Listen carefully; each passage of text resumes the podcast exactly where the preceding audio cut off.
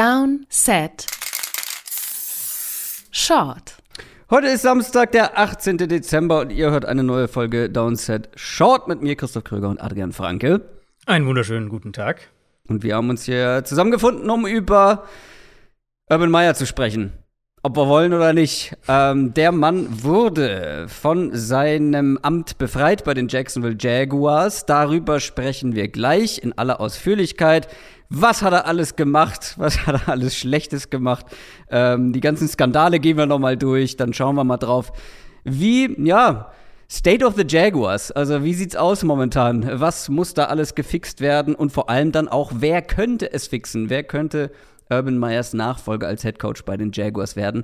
Aber vorher müssen wir über das sprechen, was ganz akut in der, äh, in der NFL los ist, beziehungsweise was vielleicht auch nicht los ist, denn wir haben schon in der Folge am Donnerstag darüber gesprochen, es gibt jede, jede Menge Corona-Cases, positive Fälle. Und ähm, ein Spiel wurde jetzt auch schon verschoben. Raiders gegen Browns von Samstag auf Montag, richtig? Äh, ja, die anderen beiden auch schon. Ach, die, anderen beiden auch schon. Ach, ist alles schon, ja. Äh, auf Dienstag. Also wir kriegen quasi Samstag bis Dienstag ähm, kriegen wir jetzt Football. ähm, ja, also vielleicht zwei, zwei ja, drei Sag noch mal ganz kurz, welche ja. anderen beiden Spiele das? Ah, ja, genau, also Washington gegen Philadelphia. Ähm, da gab es ja bei Washington eben eine Vielzahl an Fällen und die Rams gegen Seattle. Die beiden werden am Dienstag stattfinden. Ah, ja, stimmt, ja. Ähm, beide um, äh, was ist dann, 1 Uhr nachts unserer Zeit, also von Dienstag auf Mittwoch. Also die finden auch parallel statt und ähm, Raiders gegen Browns am Montag um 23 Uhr, also vor dem regulären Monday Night Game, Vikings gegen mhm. Bears. Mhm. Ähm, genau. Ähm, Hintergrund vielleicht ganz kurz: die, die Browns hatten am, am Stand Freitag 24 Fälle, die Rams 29, Washington mhm. war auch über 20. Und die Idee jetzt, weil natürlich da auch viele Leute dann so, äh, ja, so ein bisschen sagen, wo ist das doch willkürlich hier, manche Teams mussten ohne, äh, mussten, mussten spielen, auch wenn ihnen irgendwie drei, vier wichtige Leute gefehlt haben, jetzt hier wird's verschoben. Es ist immer der Grundgedanke eben nicht der kompetitive Aspekt. Also es geht jetzt nicht darum zu sagen, die Browns sollen Baker Mayfield wieder haben oder wie auch immer, oder die mhm. Rams sollen Jalen Ramsey wieder haben, sondern es ist wirklich der medizinische Aspekt eben. Wenn diese Teams keinen Ausbruch mehr haben, dann spielen sie. Und wenn eben nicht mehr jeden Tag sechs, sieben, acht neue mhm. positive mhm. Tests reinkommen, dann spielen sie und auch egal, wer dann mit dabei ist. Also ist ja sehr gut möglich, dass die Browns am, am Montag immer noch ohne Quarterback, also ohne Starting Quarterback dastehen und so weiter. Ich wollte gerade sagen, also die Wahrscheinlichkeit, dass wenn jemand am Freitag positiv getestet wird, dass der bis Dienstag äh, sich freitesten kann, dann hat er wahrscheinlich vorher einen falsch positiven Test gehabt. Ja. Ansonsten ist ja. das eher nicht möglich. So. Also es macht ja dann aus der kompetitiven Sicht eher keinen, wahrscheinlich keinen Unterschied. Bei manchen natürlich schon, weil Jalen Ramsey zum Beispiel, das ist schon ein bisschen länger her. Wer weiß, ob der bis dahin dann wieder ähm, sich frei testen, negativ frei testen kann. Mhm. Aber das ist dann natürlich auch so ein bisschen immer äh, vom Einzelfall abhängig. Genau, und es gab dann natürlich auch äh, einige, die dann gesagt haben, ja, müssten die nicht eigentlich die Spiele äh, sozusagen am grünen Tisch verlieren, die Teams mit dem Ausbruch. Mhm. Ähm, ist eben nur, also es, also zum, gibt drei Punkte dazu. Wann, was, die NFL hat ja im Juli diese, diese Regeln verabschiedet, ähm, wann sowas eintreten kann. Und ein Spiel wird nur dann gestrichen und sozusagen dann für das Team gewertet, das eben nicht den Ausbruch hatte. Ähm, zum einen, wenn eben diese Verschiebung durch einen Ausbruch unter ungeimpften Spielern passiert ist, was wir zum Beispiel bei den Browns wissen, dass es nicht der Fall ist. Die Browns ähm, hatten, ich glaube, meines Wissens nach waren alle geimpft oder zumindest fast alle, die in dieser ersten Welle mit dabei waren.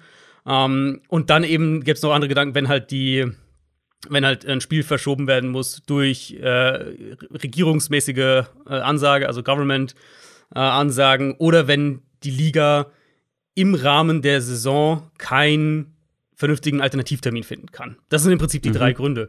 Und nichts davon trifft hier zu. Und deswegen ist es auch kein, ist es halt auch wirklich keine Option. Und die, die, ja, es ist natürlich blöd für die Eagles beispielsweise, die halt am, ähm, die halt am Dienstag jetzt spielen müssen, statt am, am Sonntag und dann eben natürlich am Sonntag drauf wieder. Aber also ganz ehrlich, der kompetitive Nachteil ist immer noch primär bei den Teams, die den Ausbruch haben. Deswegen ja. Ja. würde ich da Äh, habe ich da gestern auch ein bisschen, irgendwann hat es mich ein bisschen genervt, wie oft ich das gesehen habe in sozialen Medien. Ja, jetzt ist, werden wir hier bestraft, die halt keinen Ausbruch haben. Ja, die Browns haben den Ausbruch nicht freiwillig und die anderen Teams haben den auch nicht freiwillig. Und die, so, soweit wir es Stand jetzt sagen können, haben die die Protokolle befolgt und hatten halt trotzdem einen Ausbruch, was ja auch durchaus nachvollziehbar ist mit einer neuen Variante, die halt ansteckender ist. Und wenn man dann noch überlegt, wann ja. wurden die ganzen NFL-Spieler geimpft? Die wurden eigentlich fast alle im Sommer geimpft, wahrscheinlich noch einige auch mit, mit Johnson Johnson, sprich der Impfschutz ist einfach nicht mehr so da. Ähm, und du hast eine neue Variante, die ansteckender ist. Es ist ja kein, kein Zufall, dass halt jetzt bei mehreren Teams so viele Fälle auftreten. Und ist ja auch nicht exklusiv in der NFL. Richtig, ähm, ja. In sämtlichen Gesellschaftsteilen oder auch in anderen Sportligen. Ja, NHL ist auch, ist auch gerade ganz stark, ja wie gesagt, Premier League sind auch schon zig Spiele ja. äh, mhm. abgesagt und verschoben worden. Also ähm, ja, das ist aktuell leider der Stand dieser Pandemie. Und ähm, da können wir, ja, da muss man, muss man als NFL, als, als Sportliga halt auch dann irgendwie kreativ werden und ja, nee, kann ich aber auch nicht nachvollziehen, äh, die Beschwerden. Also natürlich zu einem kleinen Teil schon, aber wie du schon sagst, wenn der gegnerische Quarterback nicht spielt, deiner spielt, auch wenn er dann vielleicht äh, in einem kürzeren Abstand spielen muss, aber mhm. jetzt hat er zum Beispiel auch länger Pause. Also ja, also die, Spiele die Anzahl der Spiele bleibt gleich. So. Genau, ja. Und, und gerade also aus Eagles Sicht kann man ja sogar sagen, für Jalen Hurts ist es vielleicht gar nicht schlecht, wenn der Knöchel ja, zwei Tage genau. mehr kriegt. Wenn man so ein bisschen gewesen. zynisch ist. Und dann eben so der vielleicht der letzte Punkt dazu. Ähm, wir werden eine Anpassung der Protokolle bekommen. Da bin ich sehr sicher. Mhm. Die Stimmung, die man so ein bisschen mitkriegt aus der NFL, nicht aus, aus Liga-Kreisen, also im Sinne von Liga-Verantwortliche, sondern so die von Spieler, Teams ne? und, und Spielern, genau, und Coaches, geht ja schon mehr und mehr in die Richtung, dass sie sagen, wir wollen grundlegend lockere Protokolle haben. Wir wollen das sozusagen mehr uns darauf fokussieren. Ja, die Leute sollen sich impfen lassen, boostern, ähm, aber halt mehr äh, den, den Fokus darauf richten, dass wir Spieler, die Symptome haben, testen und ähm, die Tests generell runterfallen. Ob das jetzt dann aus, aus ja, gesundheitlicher Perspektive so sinnvoll ist, ist eine andere Diskussion, aber ich glaube, die Liga wird Schritte unternehmen, um ähm, sozusagen die Hürde zu lockern, auch wie du zurückkommen kannst. Da sind sie ja jetzt schon dabei, wie schnell du nach einem positiven Test zurückkommen kannst. Auch das wird gelockert werden. Also ich glaube, der, der Trend wird eher in die Richtung gehen, wir arrangieren uns, uns damit, dass mehr Leute das halt bekommen, aber nicht automatisch mhm. deswegen raus sind. So, aber wir wollten ja eigentlich über Urban Meyer sprechen und die Jacksonville mhm. Jaguars, das Urban Meyer Desaster und das war es. Ähm, ja. Von eigentlich vom Anfang bis zum Ende. Also wir haben ja schon nach seiner Einstellung darüber gesprochen, dass das spannend ist. Auf der einen Seite einer der erfolgreichsten College Coaches aller Zeiten, zum ersten Mal in der NFL dabei, aber dass es halt auch Fragezeichen gibt. Charakterliche Fragezeichen ähm, aus der Vergangenheit, Umgang mit Spielern, Umgang mit ganz, also mit einer ganzen Franchise teilweise auch auf College-Level. Aber wir sind ja, wir haben ihn mit offenen Armen in der NFL empfangen. Und ich sag mal so, es ging relativ schnell los mit den Skandalen. Wir erinnern uns da an die Geschichte mit der ähm, ja, sehr jungen, hübschen Frau auf mhm. seinem Schoß, äh, die ihm einen Lapdance gegeben hat in einer Bar. Und das war nicht seine Ehefrau. Ähm, das war schon mal der erste Aufreger. Und dann kamen einige bis jetzt zum Ende. Also ich schlag mal die Klammer. Du kannst gleich noch auffüllen, was da für dich die wichtigsten Ereignisse dazwischen waren. Aber letztendlich, äh, der letzte Skandal war ja, dass der Kicker der Jaguars, Josh Lambo, mhm. in einem Interview gesagt hat oder erzählt hat, das ist zwar nicht ganz aktuell, er hat es nur aktuell erzählt, sondern der Vorfall lag schon ein bisschen oder liegt schon ein bisschen zurück, dass äh, Urban Meyer ihn in einem Training, als er sich, ich glaube, als er sich gedehnt hat, mhm. auch super Situation, ähm, weil Verletzungsgefahr. Denn was hat Urban Meyer gemacht? Er hat seinen Kicker getreten. Und ja. jetzt nicht so, also Josh Lambo hat gesagt, jetzt nicht irgendwie so, ähm, dass er dass, dass, dass er Gefahr lief, hier schwer verletzt zu werden, aber schon deutlich doller als so ein, so ein kleiner freundschaftlicher Kick gegen mhm. Schienbein. Ähm, schon mit ein bisschen, bisschen Kraft und ähm, ja, ich glaube, das war so die letzte Meldung, der letzte Tropfen, der das fast zum Überlaufen gebracht hat bei den Jacks. Ja, klingt auf jeden Fall so. Also wenn man den Owner sprechen hört, ähm, das klingt auf jeden Fall so. Ich würde sogar noch einen, ich würde die Klammer erweitern nach vorne hin, nämlich, weil ja, dieser Lapdance eben, also wer das jetzt vielleicht gar nicht mehr auf dem Zettel hat, das war nach dem Spiel in Cincinnati. Ja, er kommt ja aus Ohio und, und hat da ja auch lange gelebt und, und ist dann da geblieben.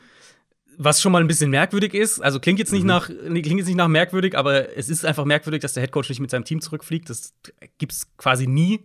Ähm, sofern jetzt nicht irgendwie ein Notfallgrund oder sowas natürlich da ist.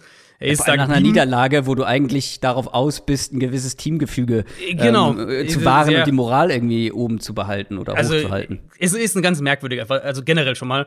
Okay, dann war er irgendwie mit seiner Familie essen oder was auch immer und, und hat sich danach halt in dieser Bar, ja, offensichtlich von einer Frau äh, ich nenne es jetzt mal antanzen lassen, wie auch immer man das bezeichnen lassen. Ja, und das Video natürlich viral gegangen. Ähm, er wurde danach ja schon vom Teambesitzer auch öffentlich angezählt. So, das, das Statement hatten wir ja damals auch hier besprochen. So sinngemäß, ja, er muss unser Vertrauen erstmal wieder gewinnen. Ich würde noch einen Schritt zurückgehen, weil eine seiner oder eine ganz frühe Handlung seiner Amtszeit war ja, dass er ähm, Chris Doyle verpflichtet hat, als neuen Strength Coach. Ah ja, und stimmt. das, obwohl halt Doyle eine dokumentierte Vorgeschichte bei Iowa hatte wo ihm sehr spezifisch rassistisches Verhalten zur Last gelegt mhm. wurde. Und, und Meyer kannte den noch aus gemeinsamer Zeit bei Utah, ähm, hat es dann auch verteidigt und so weiter. Und halt ein paar Tage später ist dann nach enormen Protesten dagegen, medial und was man gehört hat, auch von Spielerseite aus, ähm, ist Doyle dann wieder zurückgetreten. Das war so der, der die, das erste Warnsignal so in die Richtung, äh, ja, kein, kein, kein Gefühl dafür, wo er sich eigentlich ist und was er gerade macht und ähm, wie das vielleicht auf andere wirkt, was er macht. Dann eben eine, Sache, eine Sache fällt mir auch noch ein von ja. davor, ähm, äh, auf die Idee zu kommen, dass Tim Tebow, gescheiterter NFL-Quarterback, ja. jetzt plötzlich aus dem Nichts ein fähiger NFL-Tight End sein soll. Ja, das kam auch noch mit dazu. Auch das nicht, also in dem, das würde ich halt sagen, ist an sich nichts Schlimmes, aber halt so. Nein, wieder aber diese das zeigt Kategorie, ja so ein bisschen. Äh, read zeigt the room, ja so ein bisschen. So, ja, mhm. ja ähm, Gefühl dafür, was er macht und wie das, auf, wie das rüberkommt. Genau. Ähm, dann, genau, du hast die, die Kicker-Sache, hast du ja schon gesagt, mit, mit, mit, der, mit, dieser Frau hast du schon gesagt. Es gab da sehr konkrete Berichte auch, dass es intern mehrfach kracht, dass er seine ja. Assistant Coaches als Loser beschimpft, dass er, ähm, man hat offensichtlich bei James Robinson Quatsch erzählt. Da hatten wir ja auch drüber gesprochen, als er da nach dem Spiel das begründen sollte, warum sie ihn zwischendurch rausgenommen haben nach dem Fumble. Ähm, wir haben drüber gesprochen, dass er offensichtlich nicht wusste, wie viel sein Rookie Safety gespielt hat. Also konstant auf, auf Pressekonferenzen einfach in, ins Fettnäpfchen getreten. Und was ich halt auch auffällig fand, war, wenn er auf Pressekonferenzen Nachfragen bekommen hat, keinerlei Verantwortung übernommen. Und wenn, dann hat er seine Coordinators und, und Position Coaches in die Schusslinie geschoben. Und, und ähm, da braucht es halt einen auch nicht wirklich überraschen, dass es dann ähm, dass es dann intern irgendwie kracht. Und dann, ich meine, also so das alles, was wir jetzt sagen, ist ja so in die Richtung, okay, du holst einen neuen Headcoach und offensichtlich ist der nicht in der Lage, das Team anzuführen und eine neue, ne, was man so denkt, Urban Meyer, so, der soll da vielleicht deine, deine neue äh, Teamidentität formen und so weiter. Okay, das ist alles schon mal, das, das klappt nicht. Aber halt auch rein sportlich. Also, wir haben da so oft ja auch drüber gesprochen, diese Offense entwickeln, Trevor Lawrence entwickeln, Trevor Lawrence in der NFL ankommen lassen. Auch da hat er ja überhaupt nichts gezeigt. Nee, ähm, das war wirklich, also Führungsqualität halt von Anfang an ein Manko. Mhm. Und das war ja so eine der Sachen, wo ich gedacht habe, naja, ähm, die bringt er vielleicht mit. Bei allem anderen Sportlichen kann man noch mal gucken und charakterlich vielleicht auch nicht schwierig. Aber so Führungsqualitäten irgendwie ähm, ja eine Mannschaft zum Erfolg führen. Aber er hat ja eine gewisse also ich habe das gar nicht eben gesagt, so ähm, als er Josh Lambo gekickt hat, getreten hat, ähm, das, also das ist ja nicht dann einfach so, er tritt ihn und geht weg, sondern Josh Lambo hat gesagt, ey, sag mal, sag mal, geht's? So. Und dann auch so sind so halt Sätze gefallen wie so, ich bin dein Head Coach, ich trete dich, wann ich will. Also auch mit einer gewissen, ja, ja. Ähm, ja mit so einer hierarchischen, ähm, ähm, so ein Machtkomplex, diktatorischen, genau, ja. so, so, so ein ja, so ein Machtgefüge da versuchen zu etablieren, mhm. ähm, was dann natürlich gleichzeitig auch eine gewisse ähm, Accountability, also so eine, erfordert eine Verantwortung total, total. und ähm, versucht sich in eine Machtposition zu stellen, ohne aber das selber vorzuleben, dass er die überhaupt Ganz verdient genau. hat oder dass er selber diese Verantwortlichkeit vorlebt. Und das ist ja das, was dann einen, einen guten Headcoach, eine gute Führungsfigur auszeichnet. Natürlich müssen, musst du dir eine gewisse Autorität gegenüber deiner Mannschaft verschaffen, aber dann musst du quasi das auch leben, dann musst du die vorleben. Ja. Und dann musst du dafür sorgen, dass du auch glaubhaft bist in dieser Rolle. Und ähm, ja. Und halt auch nach außen vorleben. Also so dieses, ja, genau. Und, und da gehört, ich meine, das, das klingt halt so ein bisschen banal, aber da gehört für mich halt auch gerade so das Auftreten auf solchen Pressekonferenzen mit dazu. Weil natürlich kriegen das deine, deine Assistant Coaches irgendwann mit, wenn du die da regelmäßig unter den Bus wirfst, äh, jetzt gegenüber den Medien. Ähm, und da, ich finde, da merkst du halt auch ganz eklatant, was für ein Typ Headcoach du irgendwo hast. Ich habe, also ich habe halt den extremen Vergleich ähm, bei den Cardinals, wo ich halt auch einfach das mehr noch, was so diese PKs und so tägliche Geschichten angeht, verfolge, wo du eben einen Steve Wilkes hattest, der riesige Probleme damit hatte, medial zu sagen, ich habe da was falsch gemacht, das war mein Fehler. So, ist mein, das ist mein Bier oder ich muss da besser sein und dieses und jenes. Es hat lange gedauert, bis, er, bis sowas mal von ihm kam dann kriegst du Kingsbury, der halt mit einer ganz anderen Demut daran geht. Und das merkst du eben auch. Und das sagen die Spieler auch. Aber du merkst halt auch, wenn er mit den Medien redet, dann ist es halt so, im Kern stellt er sich vor den Rest. Und das hörst du auch bei einem, bei einem Kevin Stefanski beispielsweise in Cleveland, wenn, wenn Baker Mayfield da irgendwie, äh, wenn er Baker Mayfield Nachfragen kriegt, er stellt sich vor seine Spieler und vor seinen Coaching-Staff. Wie das intern aussieht, das ist ja eine andere Geschichte. Und ja, da ja, muss klar. natürlich eine ehrliche Feedback- und Kritikkultur sein. Aber dich halt außen hinzustellen und sagen, oh, also da mische ich mich jetzt nicht ein. Das ist jetzt ja wirklich jetzt hier die Arbeit von meinem Running Backs Coach oder was auch immer. Ähm, das geht halt also, gar nicht.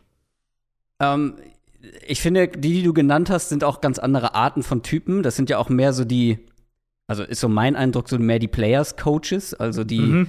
die Buddy-Typen, also gerade Kingsbury, ähm, der scheint ja wirklich auch relativ nah so an den Spielern zu sein, was mhm. natürlich auch irgendwo am Alter liegt. Und gerade diese ganzen Jungen mit Matt LaFleur, mit Sean McVay, die sind alle noch so ein bisschen kumpeliger, aber schaffen es natürlich trotzdem durch ihre guten Führungsqualitäten ähm, eine Autoritätsperson darzustellen. Ja. Aber wenn du, was Urban Meyer ja offensichtlich versucht hat, auf Biegen und Brechen zu sein, dieser, dieser harte Hund, dieser harte, ja. Ähm, ja. diese knallharte Machtfigur, weißt du, Bill Belichick-Style, aber dann musst du es halt auch wie ein Bill Belichick leben und auch äh, vertrauenswürdig und, und ja, wie sagt man, also dass du äh, ja, fehlen mir gerade die richtigen Worte dafür, aber dass du halt ähm, das verkörperst und dir selber halt nicht zu Schulden kommen lässt. So. Ja, und, und ich meine, Belichick ist ja auch so ein sehr gutes Beispiel dafür. Belichick würde ja eher gegenüber einer Medienfrage sagen, ja, wir schauen jetzt aufs nächste Spiel, als dass er irgendwie seinen Offensive ja, Coordinator unter den Bus wirft, so.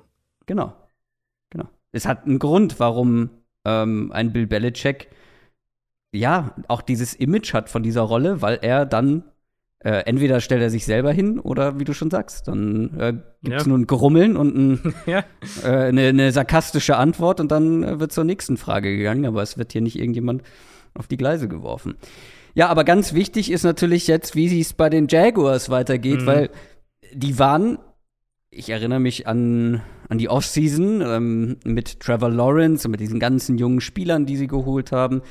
Eines der spannendsten Projekte überhaupt, mit einem, einem der größten Quarterback-Talente der letzten Jahre. Und jetzt hat ja Urban Meyer, wie er das auch schon im College mehrfach gemacht hat, verbrannte Erde hinterlassen und nicht nur verbrannte Erde, sondern ähm, ein wichtiges Jahr von Trevor Lawrence in den Sand ja. gesetzt, plus dann auch noch sowas wie einen Travis Etienne in der ersten Runde ähm, draften lassen. Ich glaube nicht, dass er da allein verantwortlich für ist, aber aber schon ähm, maßgeblich. Also so wie er auch ja. danach das gesagt, hat er ja gesagt danach, ja, das war ja auch so, so eine geile Aussage. Ach, er hat ja nach dem Draft ne? gesagt, sie wollten eigentlich Darius Tony, der wurde halt dann irgendwie ein, zwei Picks davor ja. genommen. Naja, dann haben wir halt Okay, dann haben wir halt Etienne genommen, so sinngemäß. Also, das war ja auch so eine absurde Aussage eigentlich. Ja. Dann noch einen CJ Henderson, First Round Cornerback von einem Jahr davor, zwei Jahre davor? Einem letztes Jahr davor. Jahr. Ne? Ja, letztes Jahr, 2020. Ja. Ähm, den weggetradet. Also, da sind ja auch, was, was Kaderbildung, Kaderplanung angeht, ein mhm. paar Entscheidungen getroffen worden, die jetzt die Jaguars für die Zukunft nicht besser aufgestellt haben. Ja, das, was du als erstes gesagt hast, das war auch das Erste, was mir eingefallen ist. Es ist halt besonders bitter, weil das ja eigentlich so ein, so ein Founding Year werden sollte, so ein, so ein Jahr, wo du so ein Fundament aufbaust, auf dem du dann dieses junge Team weiterentwickelst. Und stattdessen halt verlierst du das Jahr im Prinzip komplett und stehst als Franchise jetzt umso mehr unter Druck, ähm, dass die nächste Headcoach-Verpflichtung ein Treffer sein muss. Ansonsten, wenn ja. das halt auch schief geht, ist halt der Rookie-Vertrag von Trevor Lawrence bald durch und du bist irgendwie immer noch so auf dem Startfeld, was, was, was deine Franchise angeht. Ja, gut, das sind noch vier Jahre. Also. Ja, gut, aber wenn der jetzt der nächste bastet, den werden sie nicht nach einem Jahr feuern, dann sind halt vielleicht anderthalb Jahre wieder durch oder zwei und dann gehst du ins letzte Jahr vom Rookie-Vertrag oder sowas mhm. mit dem dritten Headcoach. Ähm, deswegen denke ich auch, dass die Jaguars eher in die Richtung eines Headcoaches, also zum einen mit NFL-Headcoach-Erfahrung tendieren werden. Mhm. Das ist nicht unbedingt, also nicht, ich sage jetzt nicht das, was ich machen würde, aber was ich denke, was sie eher machen. Also nicht den, den Kellen Moore zum Beispiel. Ich glaube, sowas mhm. werden sie nicht machen. Ähm, und dann denjenigen vielleicht nehmen, der ihnen entweder so vom Staff her oder vom Plan her oder von seinen eigenen Credentials her den besten Plan in Aussicht stellt, wie halt Trevor Lawrence entwickelt werden soll. Ähm, das, das kann jemand, ein Name, den ich ganz spannend finde, das kann jemand wie Doug Peterson sein.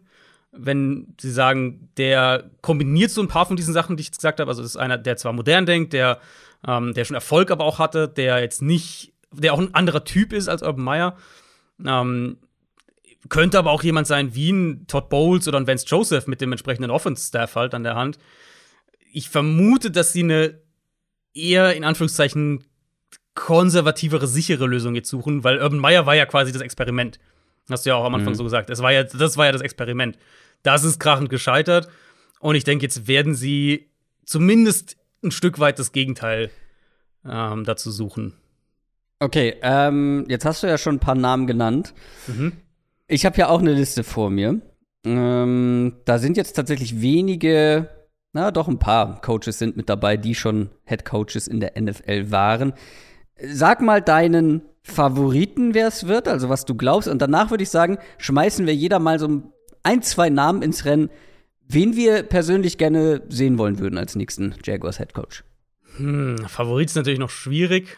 Ja, so ähm, richtig abgezeichnet hat sich halt noch gar nichts. Ne? Nee, ich meine, sie dürfen ja noch. Also, sofern, gut, Doug Peterson dürften sie interviewen. Der ist ja, oder ist der wieder bei einem Team? Weiß ich gar nicht genau. Nee, ich glaube nicht. Der war mal zwischendurch in so einer Beraterrolle irgendwo. Ähm, ja, Weiß ich ehrlich gesagt nicht, nicht, genau, was da dann die Regeln auch wären, wenn der kein Coordinator oder sowas ist und kein Position Coach. Ähm, also Peterson könnte ich mir vorstellen, dass das einer wäre. Wie gesagt, ich glaube halt nicht, dass sie wieder so eine Experiment-Risikolösung anpeilen, ähm, sondern eher was, wo sie besser einschätzen können, wo die Richtung, wo das hingeht. Deswegen sage ich jetzt einfach mal Doug Peterson.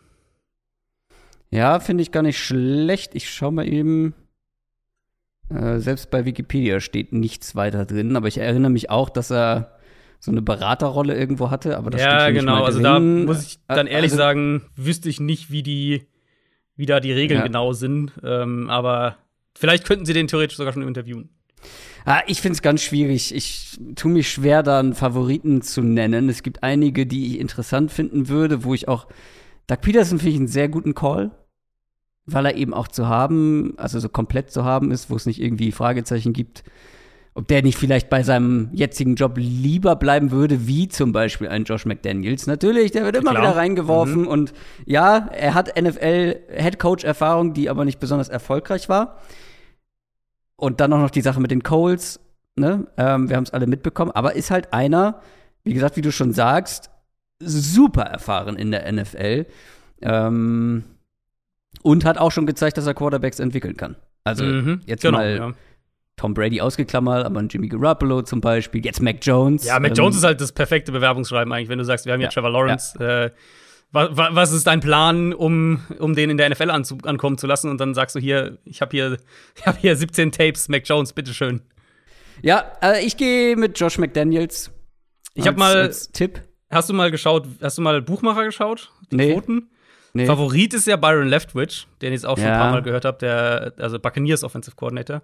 Ja, Josh ähm, McDaniels muss man vielleicht auch dazu sagen, falls der ein oder andere den Namen nicht kennt. Ähm, Patriots Offensive genau. Coordinator seit 12 Jahren. Ja, Leftwich wäre noch so ein Name, den ich mir vorstellen könnte. Jetzt erfüllt nicht unbedingt die Kriterien, die ich vorhin gesagt habe, so in puncto genau, kein Headcoach Headcoach-Erfahrung und so, genau, ja. aber wird halt seit Jahren von, von Arians sehr, äh, wie soll man das sagen, sehr ins Rampenlicht gestellt, glaube ich, ja. ist vielleicht ein fairer Begriff.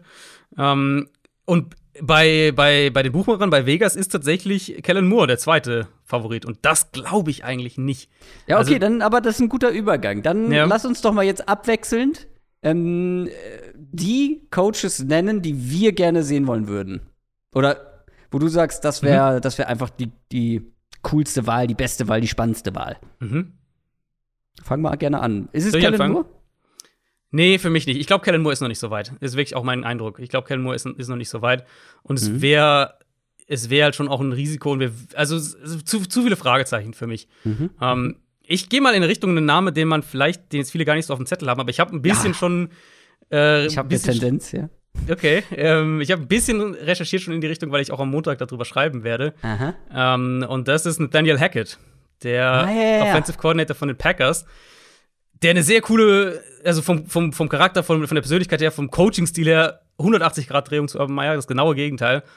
Ähm, und jemand, der so muss man immer sagen, bei diesen Headcoach-Geschichten, wir wissen da auch viel einfach nicht, weil wir nicht mhm. in den Meetings mit dabei sind. Aber von dem, was man so von Spielern hört, selbst von Spielern, die, glaube ich, schwer zu überzeugen sind, wie ein Aaron Rodgers zum Beispiel, ähm, einer, der echt nicht nur weiß halt, was er tut, sondern das auch kommunizieren kann. Und hat ja sogar, Connection wäre ja da, der war ja schon in Jacksonville, der war ja schon Offensive Coordinator und auch Quarterbacks-Coach in Jacksonville. Ähm, Kommt ja, glaube ich, auch aus dem Sean McVay-Tree. Also das, ja, das wäre so der, ist nicht der Favorit bei den Buchmachern, aber ich werde am Montag drüber schreiben, eben über so diese ganze Situation ein bisschen und halt auch, wer mein Favorit ist. Und sofern sich in meinen Recherchen nicht noch was ändert, dann wird das der Name sein, der bei mir ganz oben steht. Mhm. Ich hatte gehofft, dass du einen meiner Favorites nennst. Ähm, ich gehe. Oh, schwierig jetzt. Schwierig jetzt. Also, ich habe hier auf meiner Liste ziemlich viele defensiv orientierte Coaches, aber das ist nicht okay. unbedingt das, was ich machen würde, wenn ich einen Trevor Lawrence, wenn ich um Trevor Lawrence herum ja. bauen möchte. Dann möchte ich jemanden, ja. der Quarterbacks ja. entwickeln kann.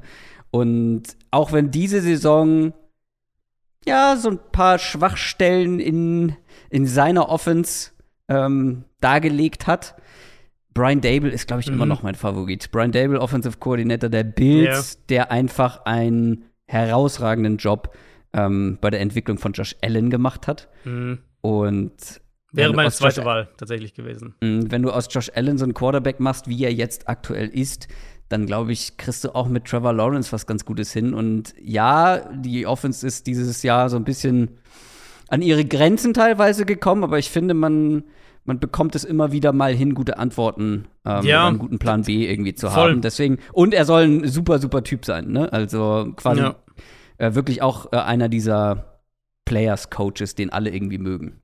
Und also ja, genau, also ich finde auch, wir haben ja ein paar Mal auch drüber gesprochen, ich habe das ja ein paar Mal auch thematisiert, dass sie ja in der Offense ja Veränderungen gesehen haben. Also es war ja nicht so, dass ja, die genau. stur ihren Stil spielen und halt damit gegen eine Wand rennen, sondern ähm, dass man Veränderungen gesehen hat. Und eben vor allem so die, die, diese Art und Weise, wie er um Josh Allen herum was gebaut hat, damit Josh Allen auf einem MVP-Level spielen kann.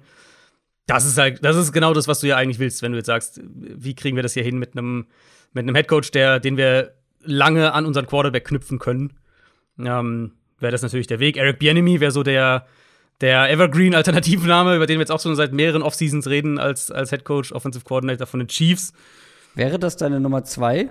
Das wäre dann meine, wahrscheinlich meine, ja, ja, du musst jetzt eine Nummer zwei. Ich finde, ja, meine zwei, meine zwei wäre Dable. Meine zwei wäre Dable gewesen. Okay, ähm, ja, dann, aber trotzdem einen zweiten musst du da noch nennen. Das ist wie ja. ein Draft, Adrian. Du musst, ich, weil Dable ist jetzt weg. Du musst jetzt eine Alternative finden. Ich, ich schwanke tatsächlich zwischen Bienemy und Peterson, weil ich die Peterson-Sache gar nicht schlecht fände. Ähm, ich, ich würde tatsächlich, ich würde, glaube ich, Bienemy nehmen, einfach weil ich ihn gerne mal als Headcoach sehen würde. Ähm, es ist bei ihm ist halt die Story wirklich, dass er jetzt schon so viel, er war jetzt so lange schon Thema in so vielen Offseason Uh, Hiring Circles war er, war, hieß so, ja, Eric Bieniemy, einer der Top-Kandidaten, hat nie was gekriegt. Um, ja, und ähm, auch nicht so eine schlechte Vita in Sachen quarterback -Entwicklung. Genau, genau. Wir wissen natürlich, auch hier wieder muss man fairerweise sagen, wir wissen halt nicht, wie der sich in den Interviews präsentiert, was da abgeht, ob er da vielleicht einfach nicht gut ist, keine Ahnung, ob er seine Ideen nicht an einen, an einen Owner verkaufen kann. Mm, aber grundsätzlich wäre das halt einer, und jetzt gerade wenn du sagst, wir haben hier so ein Quarterback-Talent, das würde ich, glaube ich, gerne sehen.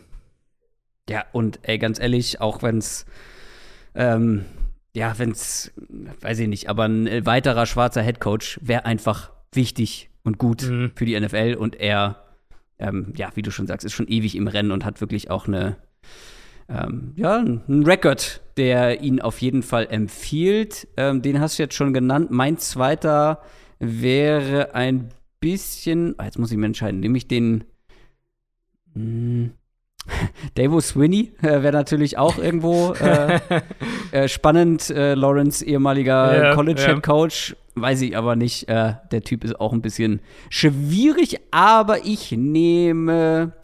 Würden sie auch auf keinen Fall machen. Also selbst, selbst nein, mit nein, der nein, Connection noch mal so einen der, der großen College Coaches. Und auch charakterlich, ähm, ja, einer, der anecken kann. Ja. Ich nehme einen aus ähm, einem, einem Coaching-Staff, der einfach wirklich aktuell produziert. Richtig gute Coaches produziert. Kevin O'Connell. Mm.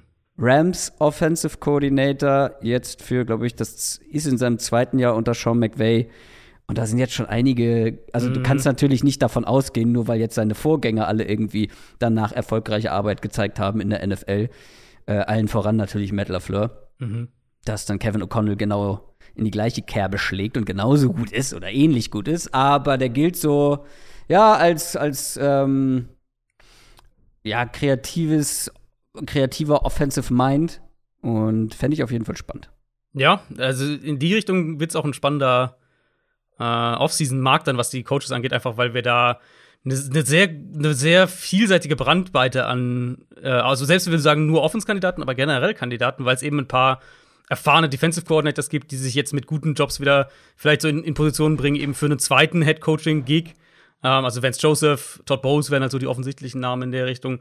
Und du dann halt wirklich verschiedene Optionen hast, was die ähm, so diese Offense -Coordin Offensive Coordinator, Quarterback Coach Thematik angeht, die halt teilweise Leute sind, die du vielleicht nicht so auf dem Zettel hast, wie jetzt Hackett zum Beispiel oder O'Connell, aber eben auch teilweise ähm, welche, die wir halt, über die wir jetzt schon seit Jahren reden, wie Bienemy und, und, und Dable ja ehrlicherweise auch. Dable war ja letztes Jahr auch schon ein heißer Kandidat. Wie spannend fändest du denn Kalen Moore? Ich glaube einfach, wie gesagt, dass er noch nicht so weit ist. Das war jetzt echt so mein Eindruck. Dieses Jahr von, von den Cowboys, ich glaube schon, mhm. dass er perspektivisch einer ist für einen Head-Coaching-Job. Aber in meinen Augen wäre es noch ein bisschen zu früh. Ich, ich habe ich hab Kellen Moore eher für, ich weiß, dass er, der wird natürlich hoch gehandelt und der wird auch Interviews haben. Ähm, aber ich habe ihn eher für, für ein Jahr später auf dem Zettel. Mhm. Gut, das war ein äh, für Short, äh, ja, ein, ein langes Short, mehr oder weniger. Ähm, aber das ist wirklich eine der, ja, der größten Stories in dieser Saison. Ja. Diese ganze, und, und ja? es, es wird halt auch, vielleicht das noch als letzten Punkt, es wird halt auch sehr bald sehr präsent sein.